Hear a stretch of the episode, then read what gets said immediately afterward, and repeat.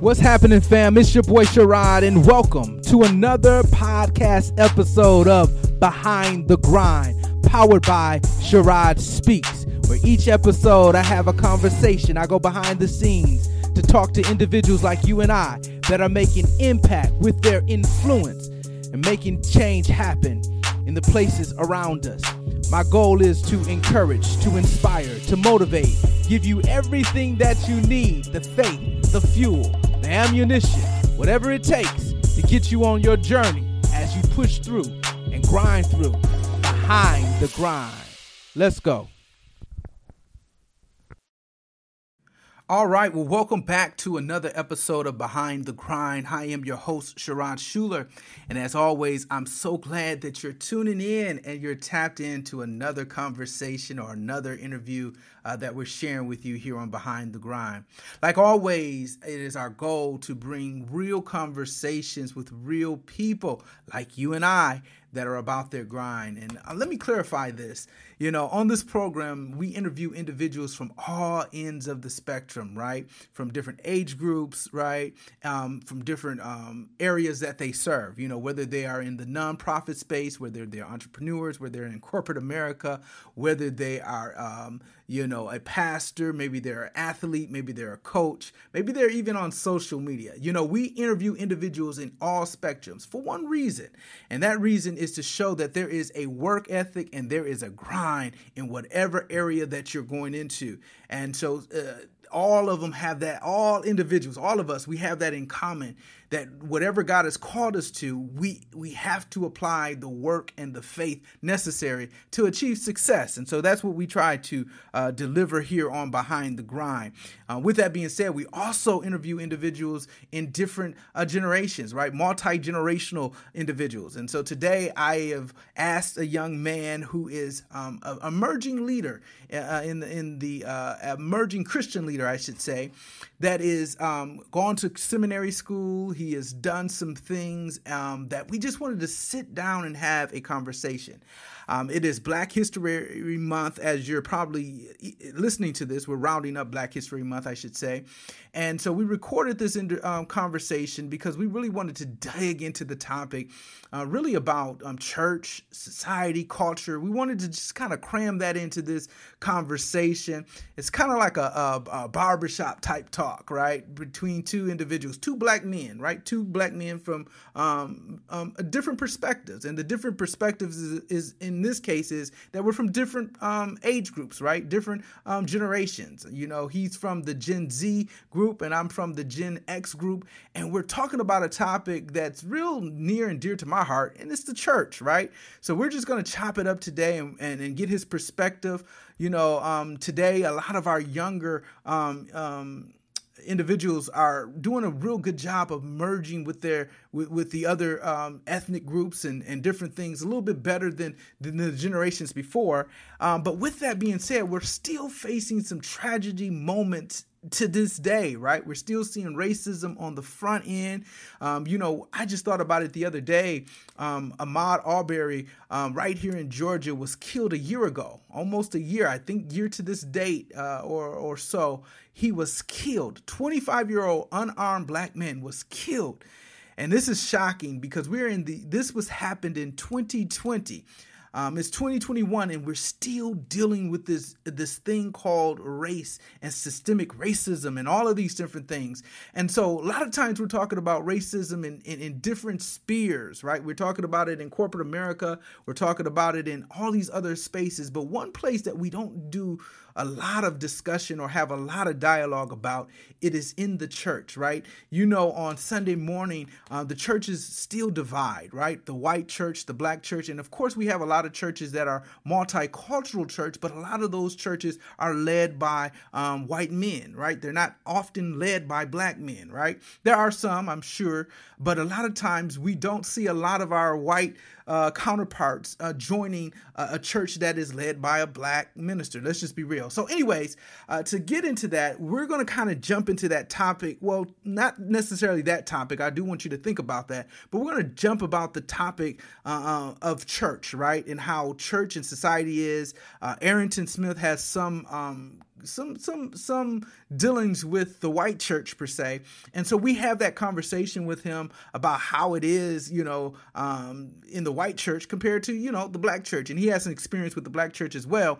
But we really just want to dialogue and have that conversation because if the church is really going to be unified and really grow into the image that God has called us to be, there are going to have to be uh, some shifting. There's going to have to be some changes that take place. So bear with us here on this conversation. Just listen to us, just hear our perspective, hear our hearts, hear where we're coming from. Um, this is conversation that is much needed. And so let's jump into this conversation with my guy, Aarynton Smith, here on Behind the Grind. Let's get it.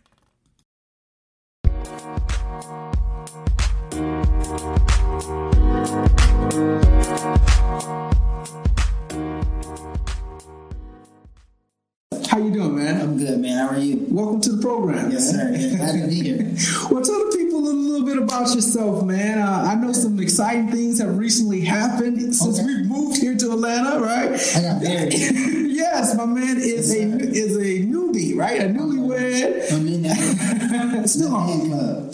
yeah, show the people, show the people. Look at him; he's out there. He's enjoyed the club. So tell a little, the people bit about yourself. You know, um, tell us a little bit about where you came from, Yeah. what brought you here, what you're doing these days. Yes, sir. Uh, originally from Terre Haute, Indiana.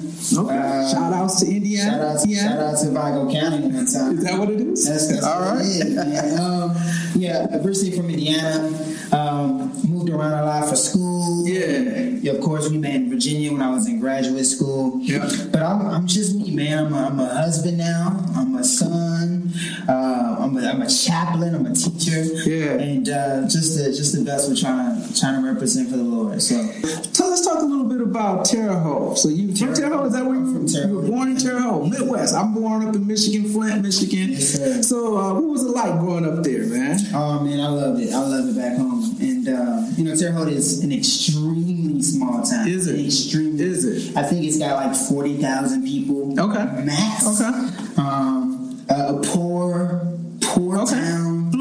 Blue collar Um, town. Blue collar. Yeah. Everybody in my family worked at factories. Okay. Yep. Yeah, Same same world. Okay. Everybody worked at a factory. My Yeah. grandmothers, my uncle, my grandparents, my uncles, great uncles. Everybody Yeah. worked at factories. Yeah. So it's a it's a blue collar, Hardworking. hard working small town. Yeah. So yeah. And, and I think you mentioned before we recorded this that Larry Bird is around there somewhere. So Larry Bird played played ball at IHU. That's and, crazy. then, and from Michigan. I'm from Michigan. not far from Lansing. Where- where Magic was, right? yeah. so it's like Larry and Bird combination. Yeah, yeah. So I should have worn the Larry Bird jersey. Oh man, it's always been a yeah. Well, anyway. um, so were you like a Larry Bird fan? I I so this is the thing. I I'm a Lakers fan. Okay, okay. I'm a Lakers fan because he played for Boston. Okay. It's kind of a it's Yeah, thing. right? okay. But Okay. I, I, I have an ISU where he played in college. Okay. so- and that's just because it's Terre Okay. Now, you know, just, I, I won't hold it against you. You, sh- you should support the hometown guy. to. You got home- to. yeah, and like as we said, Earvin Magic Johnson grew up there in Lansing, so you know it's something about that whole whole yeah something. So let's get into some conversation. Uh, speaking of that, that's an interesting segue into it. You know, we talk about, and I, I know this is way before your time, but the Larry Bird Magic Johnson was an introduction uh, to basketball sports. You know, it, it had its own little vibe to it. I'm, I'm segueing somewhere here. Yeah. It had its own little vibe to it. The black, the white, you know, the Boston, the Lakers, uh, people who who rock with uh, Bird were uh, typically of a certain persuasion. I should say. Yeah. I'm trying to say it nice, right? And people who rock with the my Lakers. brothers from a, lot of you. a lot of you. A lot of you. Yeah. And so during that day, and I know, and I was probably just being born during that day, so I don't know a lot about that day, but it was a beautiful uh, story. It was right when we were coming out of, you know, for the most part, they were coming way out, of civil rights time frame, and it was a scene, a great story between black and white, but yet it was a rivalry. It was still fun at the same time. But now we fast forward to 20, uh, 20 2021. Oh, that was. And now we're dealing with the black and white thing or just race. How is it being a black man today, man? You're a young black man. How, how old are you? I'm 26 now. How is it and how are you feeling being a black man in America today, man? You know what? It's it's. I, I would say this, man. I Have you heard? I mean, I talked to my grandfather. and Yeah. Just hear stories and uh, and just listen to him and just mindset. Yeah. Talking to a, a lot of. I grew up around a lot of older people. You know, my uncles, or my uncles and my great uncles. Okay. And so just hearing their stories. Yeah. I would suggest that it's the best time to be a young black man. Really? Um, just because mindset, there is no ceiling for us. We, we, we understand, and, and, that, and that might be because of how I was raised. Okay. Um, that might be based on personality. I'm a dreamer type Okay, A. okay. Yeah, I don't care if you put a door in front of me. I'm gonna knock that door Yeah. and get to where I'm going. Uh-huh. But I think it's and, and then you know living in Atlanta, like you, like everything is owned by by black people. Right. I mean, so I think I think there's there's good and bad, but I Right. think man, this is the best time. Okay. Um, be Interesting. black because we coming up in this world. That's interesting. It's interesting, and I I, I want to point that out because uh, you know I pointed out to you know age, and you'll hear me talk a lot about generations and all that kind of stuff. But it's interesting from your perspective that this is a great time. Yeah. It's opportunity around. You're looking at it from that perspective, which is beautiful. You know what I mean? And you probably have heard a lot of us, uh, the, a lot of older people mention that your generation is just know you guys are not afraid right now. You're a generation right now um, um, that are willing to, to to see things be the you know if it's wrong you're like no that's wrong It ain't right, yeah. it ain't and let's fix it right and you know a lot of us uh, older ones we're, we're getting a little you know discouraged a little bit right you know because when you hear the situations like the uh, George Floyd and you you hear different things that happen many of us are like man not another one not another situation and of course you guys are feeling it too but you you're feeling it in the aspect of what can we do to change it is that is is that what I'm getting I would say it is for me. Um, Okay. And I think also just exposure Yeah. has to do with your mindset. Yeah. You know, I think coming from a small Midwest town, Yeah. you know, everyone you see that looks like you works in, you know, factories Mm-hmm. and prisons and things like that. You know, if you're not exposed to anything greater, then you, you then you start so it's really not just my generation. It could be based on what you're exposed. when you're starting to get I just think my generation has the ability to be exposed to more things. That's true. because of social media And the internet. technology, and Yeah, internet. yeah. And so you know, I and then when you when you're when you move to Atlanta, Yeah. you see that everything is owned by black people, Right. And it's not just corner stores. It's just not Yeah. candy stores Yeah. like it was back home. Yeah. you know what I mean? Like Right. the like I think of. Uh, a black owned business back home. It's TC West, a candy store that we used to go to. Okay. Shout out to them. Uh, Making penny candy. yeah Candy. a little bit But that's but, before your time But like here, they got. I mean, everything is. Yeah. You know, and so I think it's it's, it's what I've been exposed to Yeah. as well. So Well, and, you know, and I, it's interesting that I know you're, you most of our conversation is going to come from your perspective, which is fair. Yeah. But I think I do see a pattern. I do see a pattern with your generation um, in aspect, and again, it could be screwed to who the people I'm around, but I, I, I sense a, a positive uh, outlook on things, which I think is necessary. You know, we're both believers, and I believe that every generation, I think God really does. Uh, it's interesting, even though I, something that I may panic about in my generation, there was a time where I had our generation has its marker, what it had to go through. Yeah. Your generation is going through some, you know, I'm saying going through something, but you, you know, you're the younger part of this generation.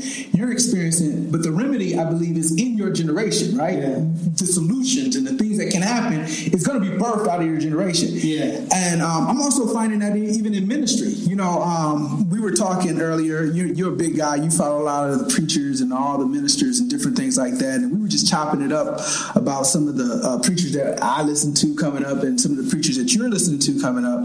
I think a lot of the preachers that I have listened to or the people around my era, we we watched older um, preachers who made it look easy for us, right? Right. They, you know, the Jakes, the the, the, the yeah, yeah, all of them made it look so easy for us that we, a lot of our generation did, you know, blow up, but I don't know if we are able to handle it. We're in a day, we're in that crossroad where we're hitting social media, and we saw the the greater generation blow up and, and have these mega churches, and then we're falling by the wayside. But I see a yearning in your generation, which is a little different, which is pretty cool, that you guys are not caught up in all of that, but you're, you're you know, you get where I'm going with this? yes, you know, I think.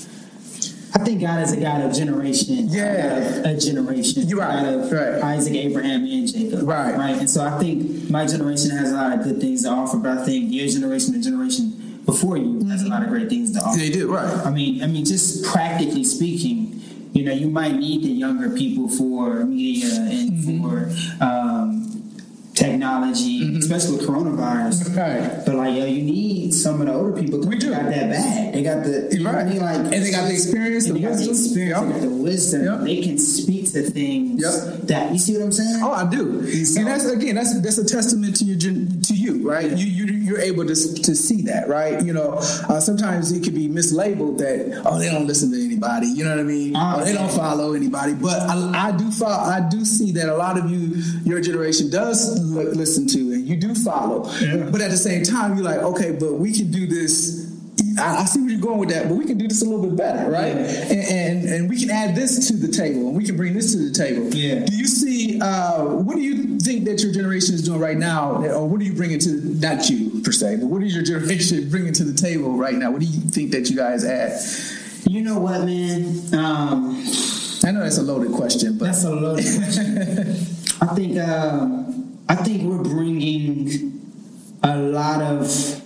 I think just going against the grain. Yeah. Um, but at the same time, in some cases, it's just it comes off very unbalanced. okay, Um, and and I, because I don't want to like diss any other preacher. or Sure, anything sure, like that, sure. I, I do think there is a need Yeah. for the older preachers to disciple us. there it is. Um, yep, But yep, the question is, are you willing to? Mm. Um, and that's the whole that's that's the church issue.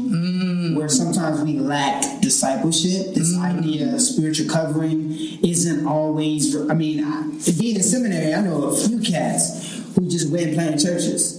on their own, right? No Just, covering, just just just say, hey, we got to do it. 30 years old, went and planted a church. Yeah. Like, there, there is no covering. There is Yeah. nobody.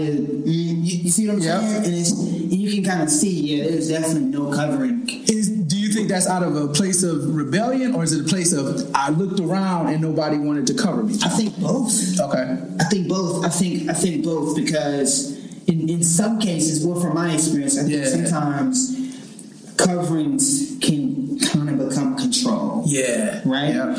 but then at the same time, you do need someone to tell you no. That's Yep. not a good idea, right? Yeah, so what I'm hearing you say, which is good, I'm, I'm glad we're having this conversation, man, because what I'm hearing you say, again, I want to uh, demystify all the myths, right? Because Yeah. sometimes we, we, we assume uh, a group of, uh, a certain age group doesn't want covering, doesn't want to listen to anybody, doesn't want this and the other, but you're making it very clear you want that, but but it, it sounds, or your generation wants that, Yeah. um, but it sounds like there's maybe not a bridge for that to happen. There's not always. in some cases, and also it's it's like in, in many cases. Okay. it's it's a you know a, a pastor Yeah. has a church. Yeah. he has a son. Yeah. And he passes it on to his son. His Yeah. son is just like, well, this is, this is just easy, and, and no one's Yeah. asking, is he called? Is he Yeah. educated? Yeah. Is he ready? But here's his church. it's just here is church. Yeah. And so that that I think that is why some of the good mentors Mm-hmm. are kind of thrown out because they're still caught up in their own. Mm-hmm. Um, I think in their own name. And churches sometimes like has been used to be like an inheritance. Okay. And I, and I don't think we we got to get away from that because Yeah. church is it's God's church. Yeah. But Yeah. man, in the midst of Corona, all that stuff is getting shaken. It's up, man. changing. So we, we, we- we need to talk about that, Man, it ain't, it ain't gonna be the same. It's not going to be the same. It ain't gonna be the same. Let, us make sure we talk about it. But I do want to talk about your background. Like you mentioned, you've been to seminary, so you, Yeah, you, yeah. you've got the, the background of seminary, got your master's. Yeah. Um, you've done all of that. So being um, going, but here's what's interesting.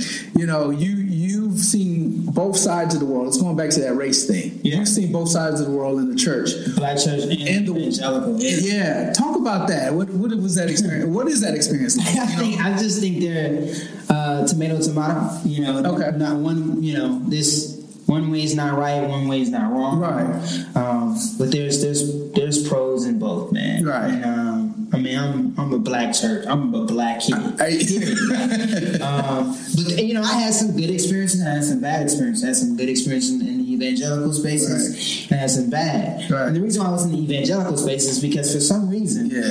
the evangelical Christian system Yeah. is just full of Caucasian guys. Yeah. And uh, or guys that are from like different countries. yeah. And so, like, I went to Regent University, which is an interdenominational Sure. Mm-hmm. school, and I had guys from um, Africa. Oh, really? Plenty of professors from Africa. Really? Um, I had professors from like England. Wow. From Germany, I mean, all over the world. Right. Um, I think I had more international professors than actually American professors. Really? And then I had professors from the States, of course. And then I might have had one African American professor. Really? And and and in, re- I mean, I think that's why I was exposed to a lot of the evangelical spaces. Was I took Christian education super seriously. Yeah. And then I just had a lot of mentors. My, my professors were in my life. Gotcha. You know, and I can call um, I can call Dr. Gilbert, right? Yeah. Dr. Daniel Gilbert from Regent University and be like, hey, I need help. Yeah. Pick up. And so So your experience in this world, you, uh, let's talk about it if you don't mind me going here with, with, with race, because there is a big divide. Let's just be honest. There is a big divide between what we call the black church, right, um, and the white church, right? Yeah. Um, you know, the, you know, maybe we could say it's about worship, you know, but us on the black in the black church per se, we may look at the white church and say they don't understand things. Your experience in I that, agree. do they not understand, or is I, it? shoot, I, I agree. I think. So I'll tell you. So when I first moved to Atlanta, Okay. um, I was just I was I was lonely. Yeah. You know, my, my girl wasn't here yet. Right. I was here by myself, and Right. everything's quarantined. Right. oh, why you you moved here right when it was Right, so? I, I moved here in the beginning of the, I moved here in April, and Yeah. after three months, I was just like, I had no personal life. yeah. Um, and I just was like, I'm, I need to talk to somebody. And so Yeah. I found this church that was actually a modern church. Um, but it, and it's in Atlanta, Georgia. It was Okay. actually in like the gentrified area of Bankhead. Okay. Every, if you Yep. know about Bankhead, Yep. Yep. I was like, so right around the corner from the hood, right? so I walked in the spot, Yeah. good teaching, good word, but it was an entire white audience. And In the middle of Bankhead. In the middle of Bankhead. Wow. And, I, and the pastor took me out to lunch and dinner. He was amazing. Yeah. But I was just like, something's not right. Mm. And I think that is the issue. Mm-hmm. And that is what they don't get the importance of representation. So when you say something is right, is it you're saying it's because of representation or what was it? Represent, so the fact that you have a church in the middle of Bankhead. Yeah. Right. Yeah. In the, in the right, it's gentrified now. Right. But right around the corner is where T.I. and them grew up. Right. And so, and so, and it's one hundred. Like I mean, Yeah. one hundred percent white. Wow. And it was just like, and it's not, you know. Yeah. You're, I think every church is going to look like its Yeah, staff. right. He had an all white staff, so Right. of course the leadership. I mean, the, Right. the congregation is going to be all white. Right. Um, and so I think that that issue that I've experienced in a lot of, in, in, in the evangelical spaces, Yeah. the white churches I've worked with in Right. that, um, it's just they don't always understand the importance of representation. Right. And because Christianity has been whitewashed in America, Mm. They, that just goes over their head at mm. times. And so I think my experience that you know that's because like reaching my my Sure. it was a lack of African American representation. Right. Because you mentioned there was international representation, But there was not. never there was one African American Yeah. representation, and he didn't stay my entire. Wow. I don't know what happened. He just disappeared one day. Right. And so, Wow. Right. So I'm not, you know, of course, we're not going to be able to figure it out, but these are things that we can point out because it is very, it is very clear that there is a, you know, a, a, a division, a, not division, I shouldn't call it division, but there is a, something that's missing there. Yeah. And like you just described, here's a church right in the middle of uh, an area which is predominantly black around it. Yeah. It- you would think logically that say, okay, we're going to move in here. Yeah, we may be gentrifying the area or whatever, but we should maybe add a, A black worship leader. somebody who's familiar with what's going and they on. just don't right. get it. Yeah. Like, it's just yeah. So that's interesting. So I'm gonna we're gonna do be a little controversial here if you don't mind. oh, man, I'm gonna smoke all day. but but with that being said, we saw something recently with with with the political move. Yeah. With the uh, with, with the black church. Evangelicals. Yeah, I, I always stumble over that. there's some, hold on, yeah. evangelicals. I love you, Yeah. but I work with a guy, and he calls them evangelicals. And I didn't want to say that. I don't mean it that way. Oh man, he said those evil evangelicals. But- it's terrible to say, but it's But but you're hitting on something Man. because that is something that we need to talk about because.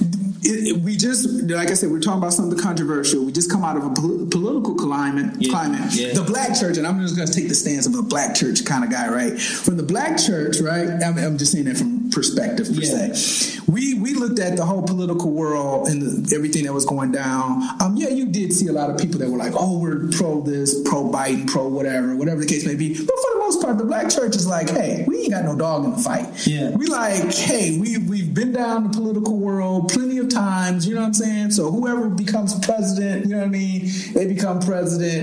Um, we we make some people were really strong against Trump. Let's just be real. They were really against Trump because of the way they felt Trump Sure. um, um, treated the black community, right? Right. So so from that standpoint, yeah, they may have taken the default like, hey, we not we not going for Trump.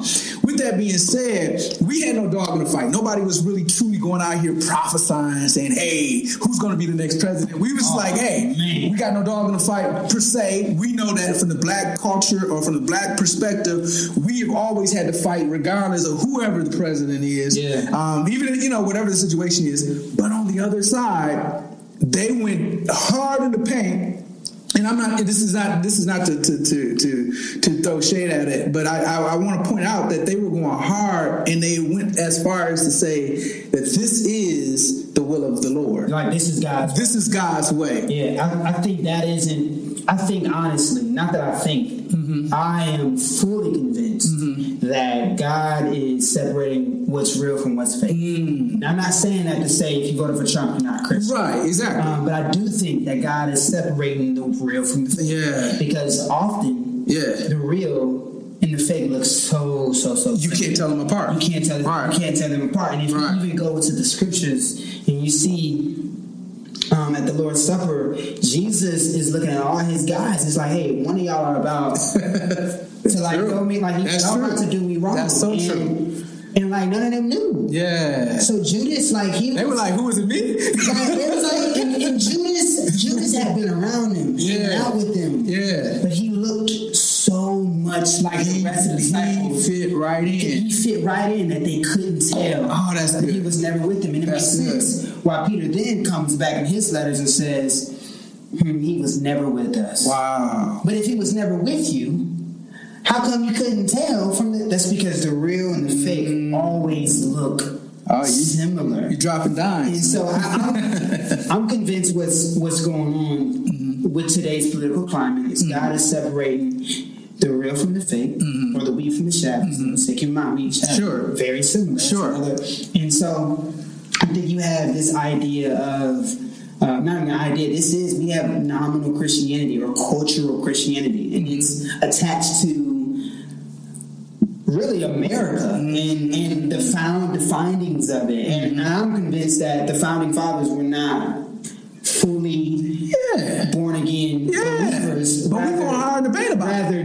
deists who had a concept of God, Sure. but they were not born again. Sure. Right? And that is that is knitted in the fabric of the United States of America.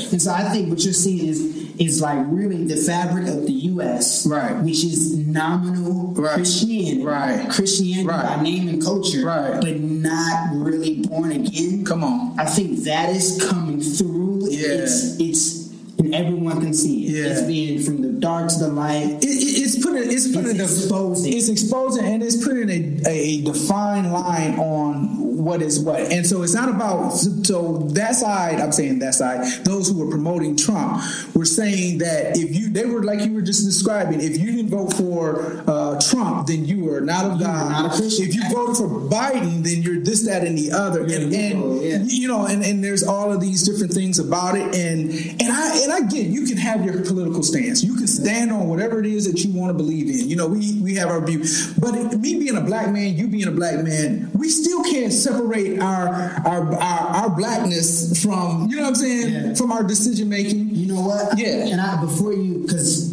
I know some, I know some amazing brothers. yeah yeah yeah. Who voted for Trump? Yeah, And yeah. They are born again. Yeah. This Not to say if you voted for Trump, you are right anti-black. right exactly However, you did Right. have those who were very, very, very Right. extreme, Right. Who just took it to the ninth power, Right. And it's it, they were absolutely just unnecessary. But I think that that's God just revealing, Right.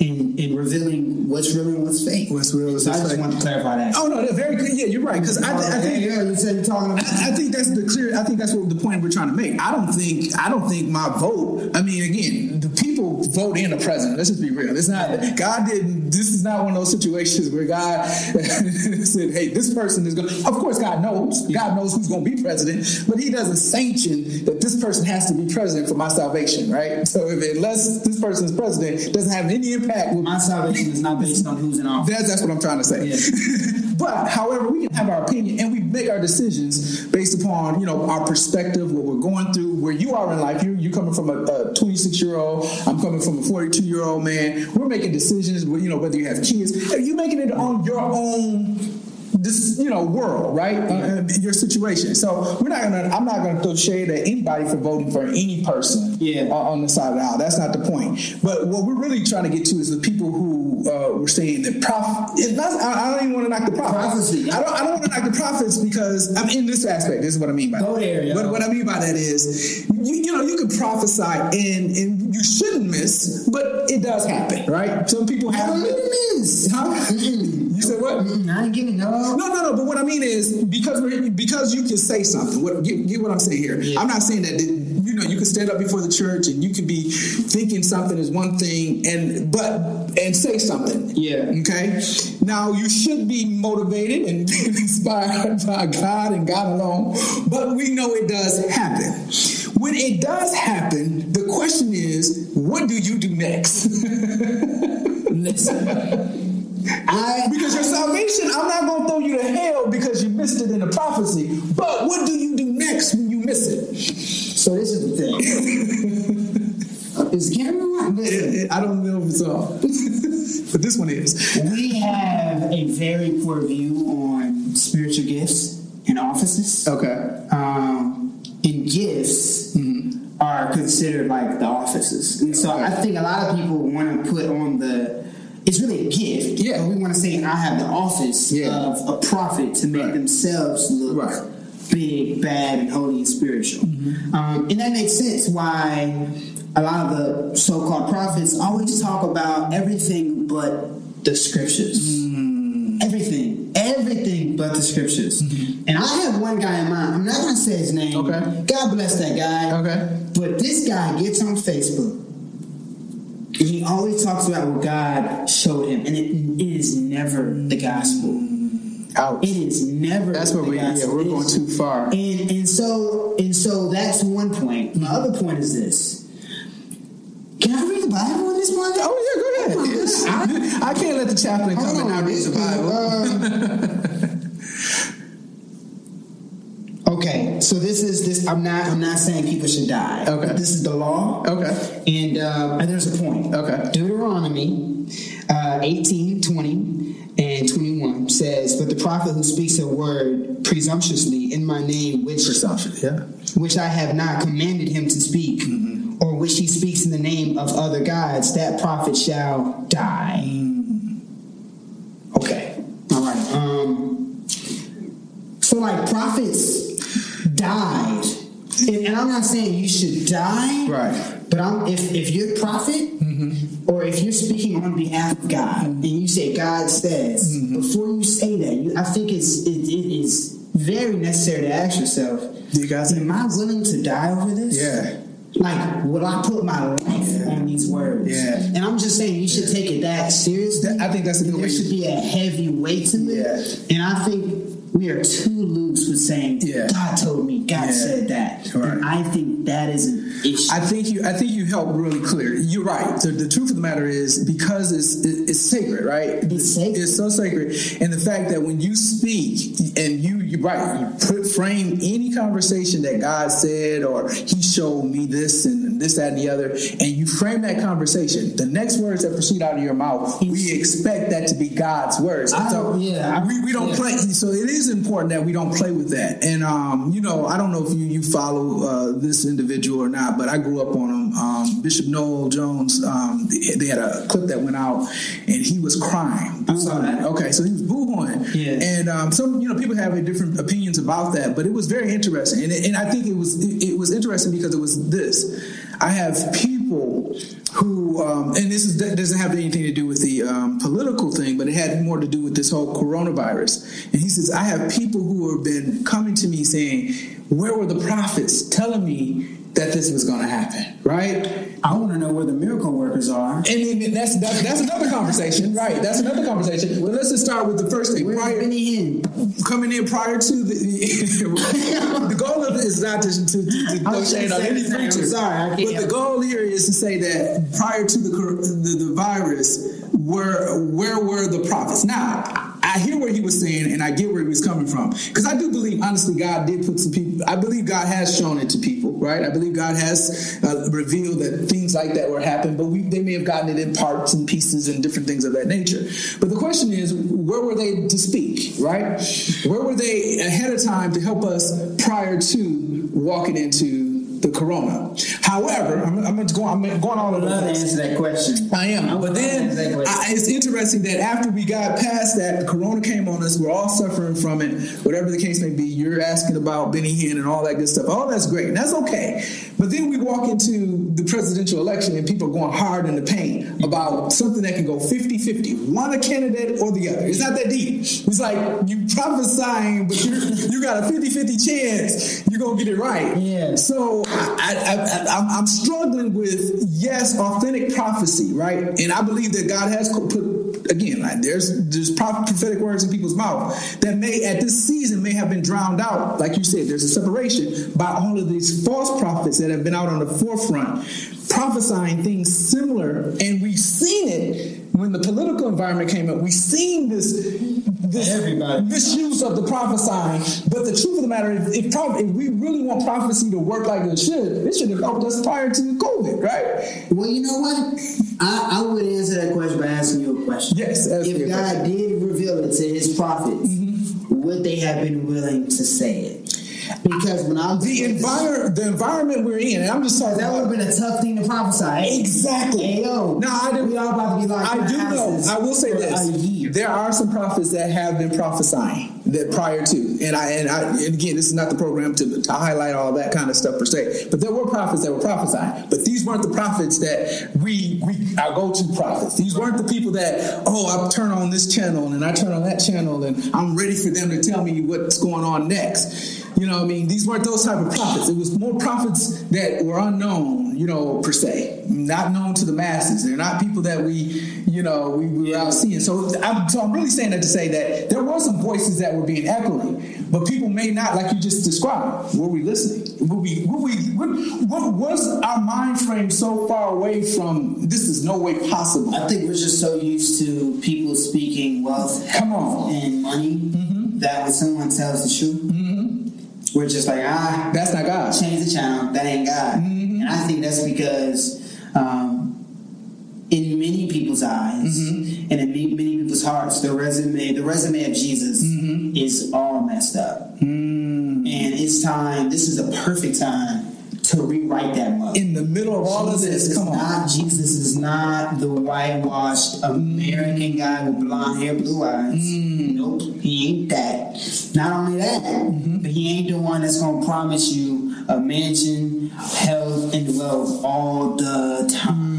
Mm. He ain't that either. And I think those two things have been on the forefront of, um, I guess, popular mainstream Yeah, Christianity. right. Mm. And God is debunking that through what's going on socially. Yeah. I really do believe that. Oh, I know so. You can tell. So if you're really paying attention to it, what you're just saying, you're laying it right out. So we, when we look at some of the major programs that are out, they are uh, they're they're skewed a certain kind of way, right? Yeah. So if you're gonna, if I'm gonna be on, if we're talking about it from a TV standpoint, if I'm gonna be on a certain program, if I'm echoing what what they want me to echo, I can pretty much, you know, not me per se, but a certain generation, uh, certain type of person Yeah. can be on there and they can echo that, and that's what you hear because they're controlling what you hear for the most part. Does that make Yeah, sense? yeah. Whereas today, going back to kind of like what you were saying today, earlier, being a young person, we have are exposed to social media. We're exposed to it's, it's the best of both worlds per se, right?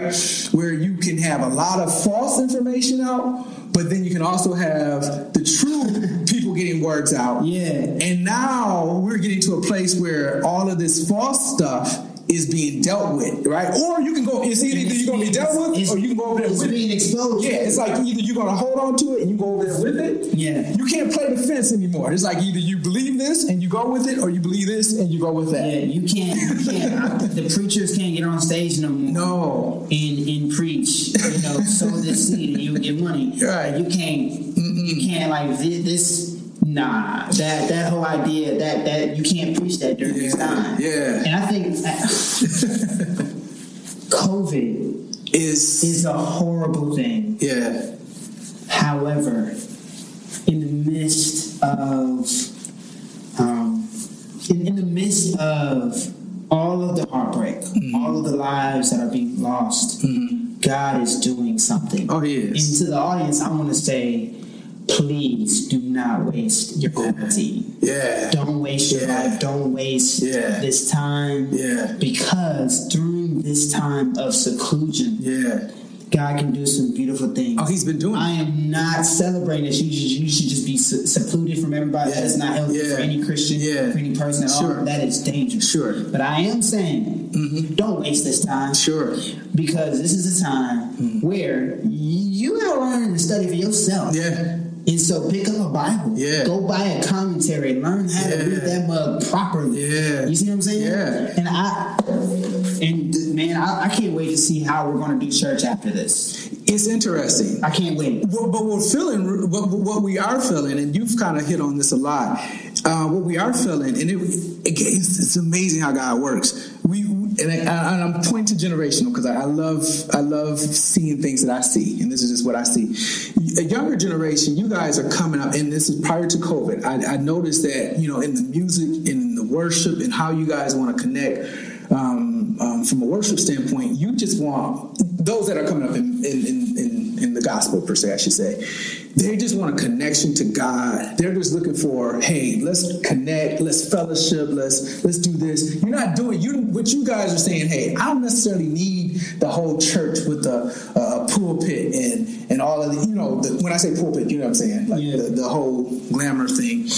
I just want to just experience God. I want to just worship. I just want to connect. I want to do these type of things. Where some of the other generations, we have done it a certain way so long. You know what I mean? Yeah. That this is disturbing our world, right? Yeah. Because if I can't get up and be the man, right, and preach before people, and and and you know, if you're from the black church, if I can't rock the mic and have that behind me, Yeah. uh, it's difficult right now. You know what I'm saying? But it's still God is saying, "Hey, I don't for a moment, just for a moment."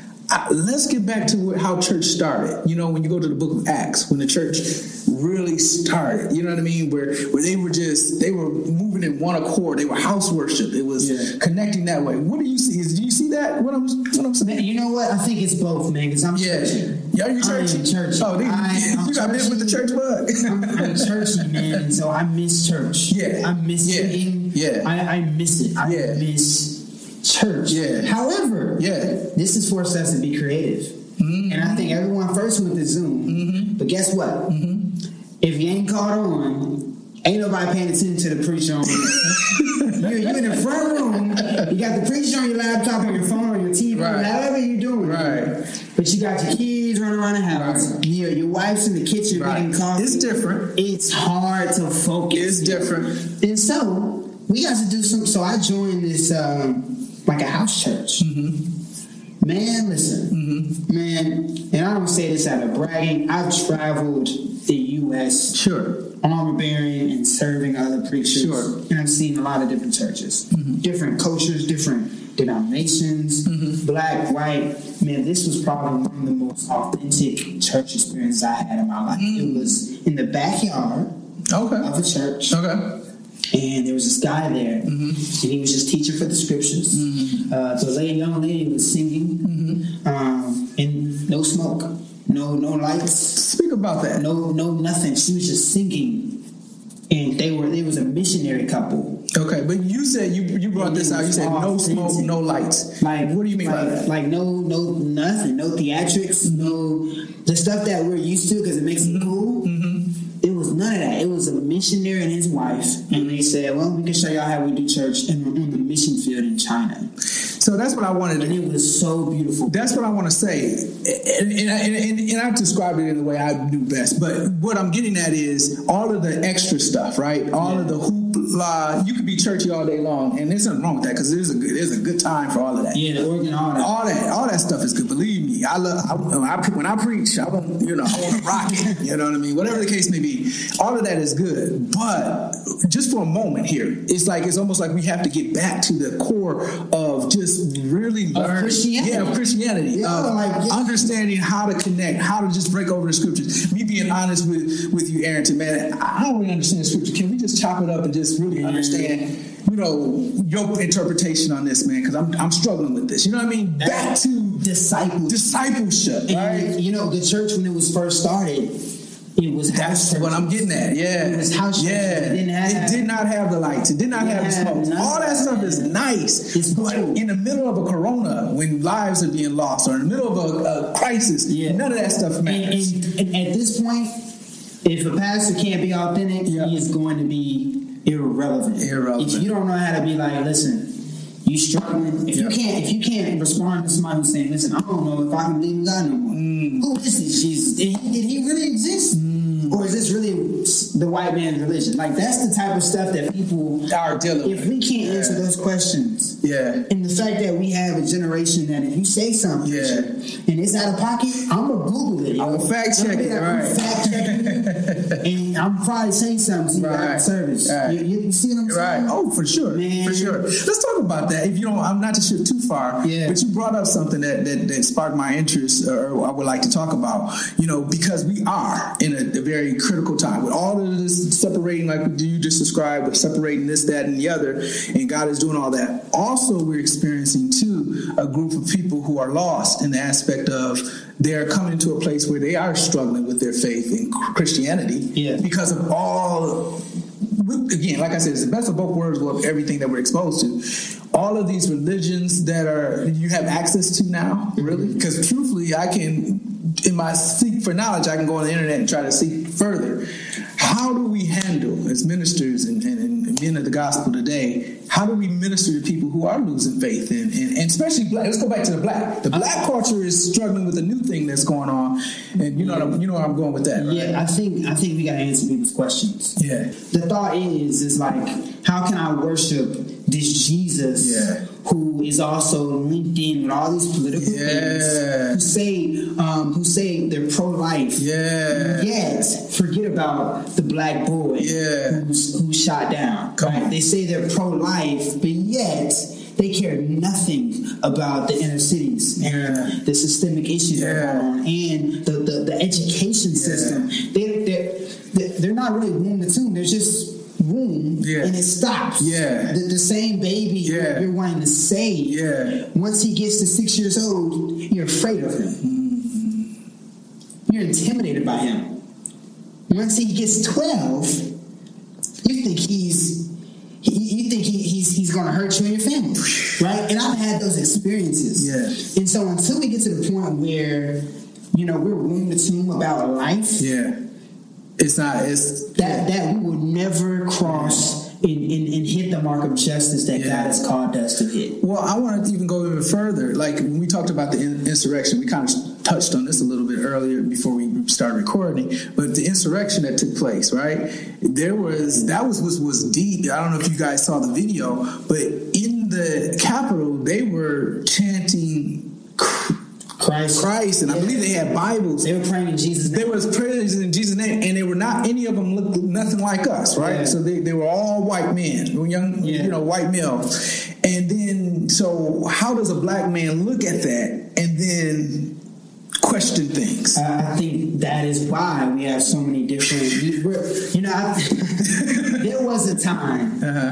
where you were a Christian as a black person, Yeah. or Yeah, right? And a lot of people, eh, you know, in the '60s Mm-hmm. left Christianity to become Muslim simply because Christianity was just really taken over by racist. Yeah, yeah, you can't, you can't get around. you can't- You can't right, get and so that that caused for the Nation of Islam Right. to blow up. I mean, Right. if you don't know, there's I went to the um in Louisville, Kentucky. There's this um, Muhammad Ali Yeah, yeah. museum. Yeah. Amazing. Was it nice? It was incredible. Yeah. And they tell a story. You, you click this button. They tell a story about him. How he used to carry a Bible everywhere he went. Really?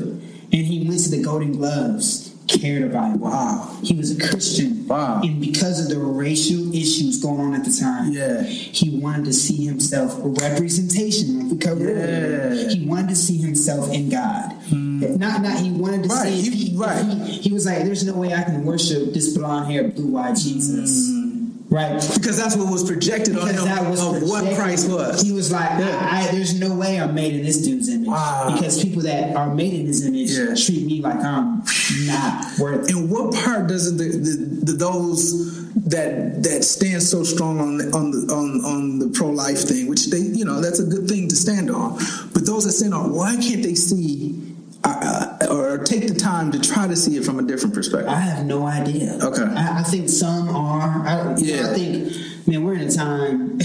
But you know what? And, I- and again, I'm going generational. The younger people are open to it. It's it's when when they did a breakdown of with the evangelical church, the age range is getting older. There's not a lot of young people in the eval, evangelical We church. They're falling away. the, the resume of Jesus in America, sadly, to many people and to many young adults, Mm-hmm. has been written by a left wing, Yeah.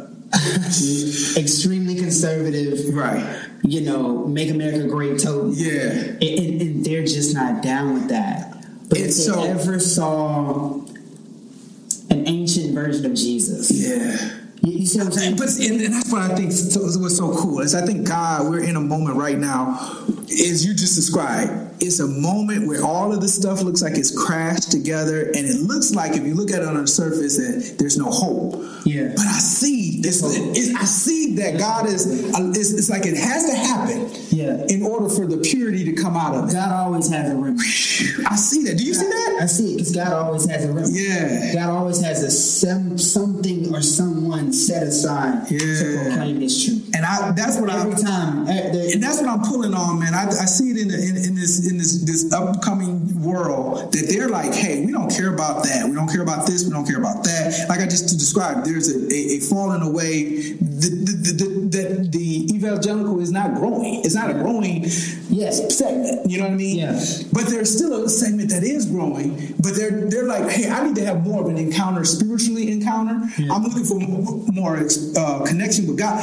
But here's the problem: we have a critical time us as believers. If we don't catch them, you know what I'm saying? If we don't show them the Jesus that we know and the true experience that it really is, Yeah. they're going to be open to so many other things. Yeah. You get what I'm saying? Yeah, yeah, yeah. There's a generation that's like, hey, like you described earlier, we're looking for it. You know what I mean? Yeah. We need it. But it's a matter of us, you know, not us, but you know what I mean? The church stepping up and providing, the true church, Yeah. stepping up and providing that connection. So like rewriting, like I was talking about. Well, I think, I mean, just the issue of is Christianity white man's religion? Yeah. Should I go there? yeah, let's go there. Because that's what we're, that's what we're doing. I think, um, I think this. yeah.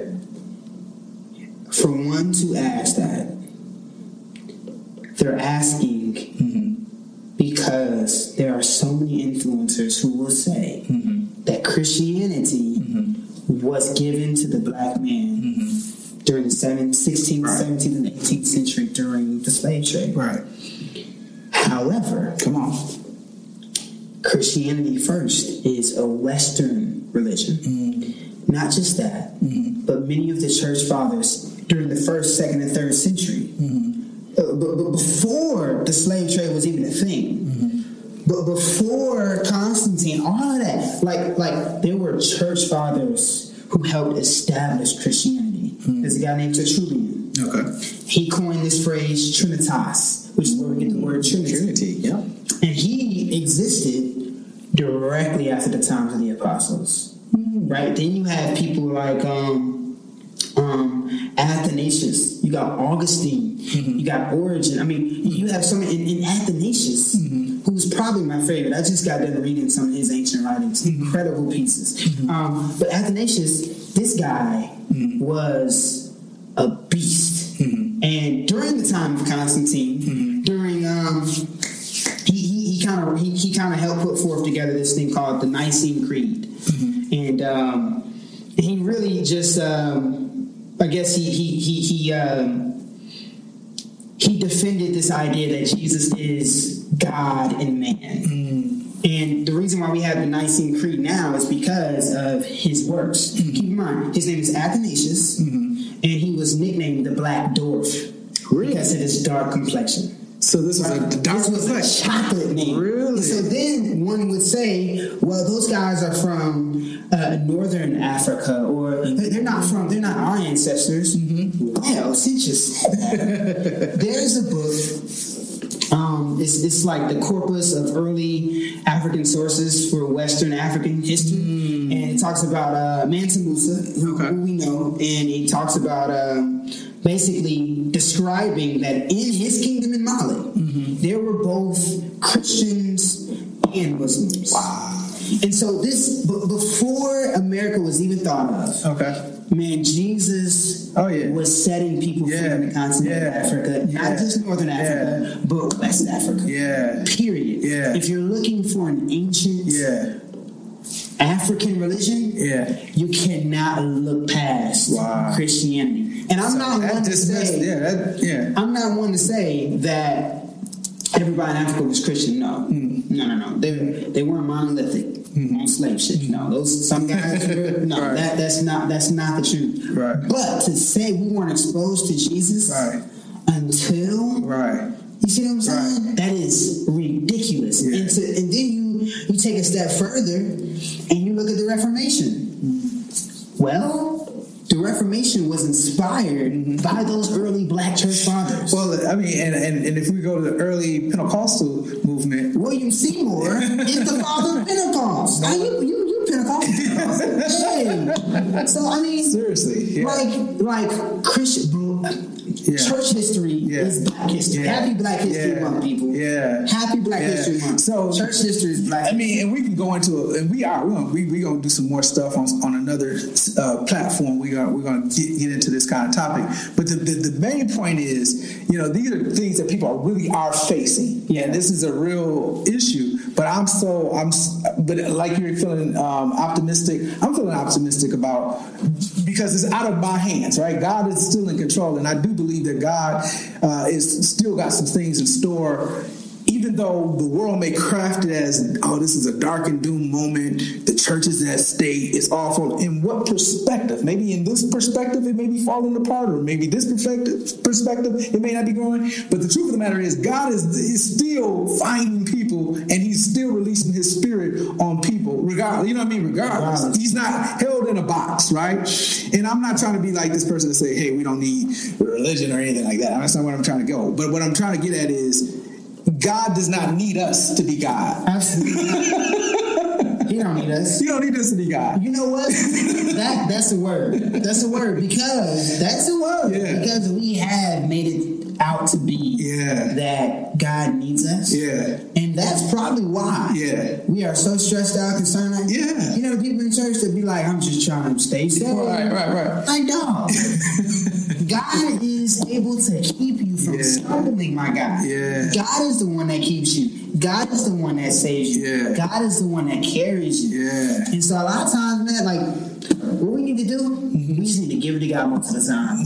All the time, most All of the time. time, man. And- We really need to read when you in this moment. And this is what I've been, you know, and I've always kind of been like this, but it's more and more prevalent now. In a time where we are in now, with everything unknown, you can't predict it. You can't put it. Have to fall back and Yeah. follow God. You have to. And you speaking about things being unknown. Yeah.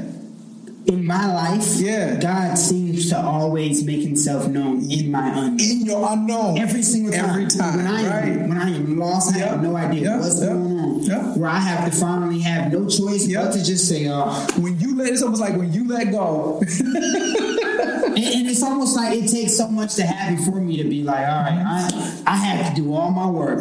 After all my trying, I'm Mm-hmm. Still not to where I want to be. Yep. That's when God really get busy. it's almost like a it's almost like if you surrender and to surrender, hey Lord, and He knows what you want. He takes care of you. He provides. He does all that. Yeah. But it's so much of us trying to be in control and still be in, in the place, uh, especially in this culture, right? This culture is you got to know what's going on. You got to, you know, you got to have it. And with Corona and what COVID told us, and corporate America and all the other places in the world, you don't know nothing.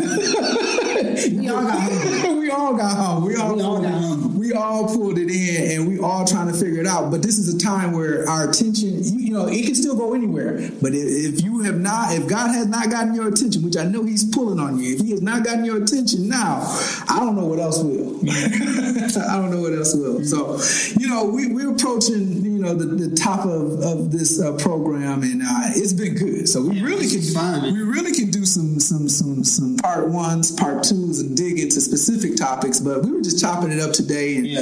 and um, I hope you guys enjoyed it. Like I said, I met this this guy uh, a couple of uh, I'll say a couple of years ago. It's just easier to say a couple of years ago, Yeah. and did not realize that we would be connecting this way. And I'm excited about what God has in store for us. Yes, and, and the more that we're learning, and and and again, this this program was not meant to really, uh, or this discussion wasn't meant to throw shade at anybody. Really, Nah, nah. This is two black brothers, right?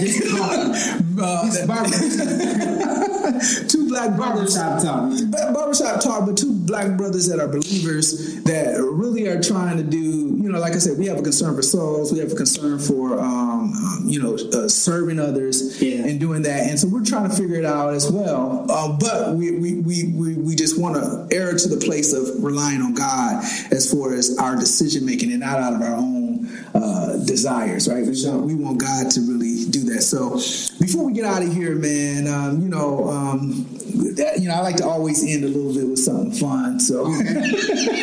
We're gonna play games. No, no, we ain't gonna play game. But uh, if, if you could leave us with anything, what's like your favorite TV program, your favorite uh, Fresh whatever? Prince of Bel Air. That's easy.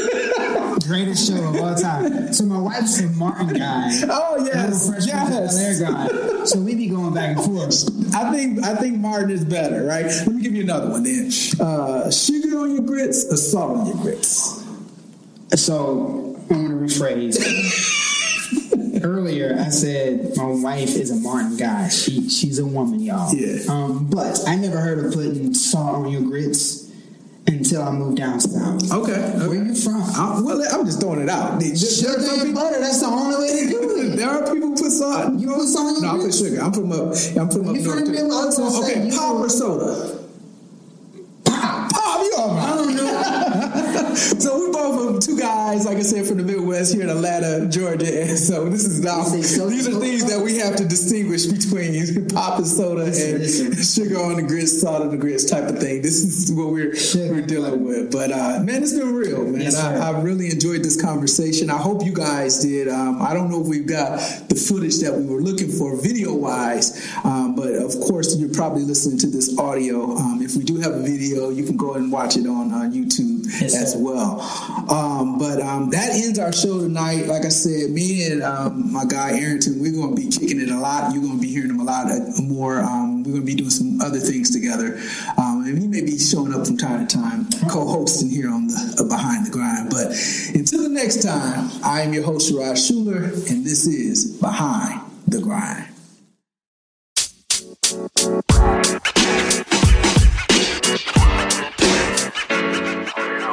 you know, man.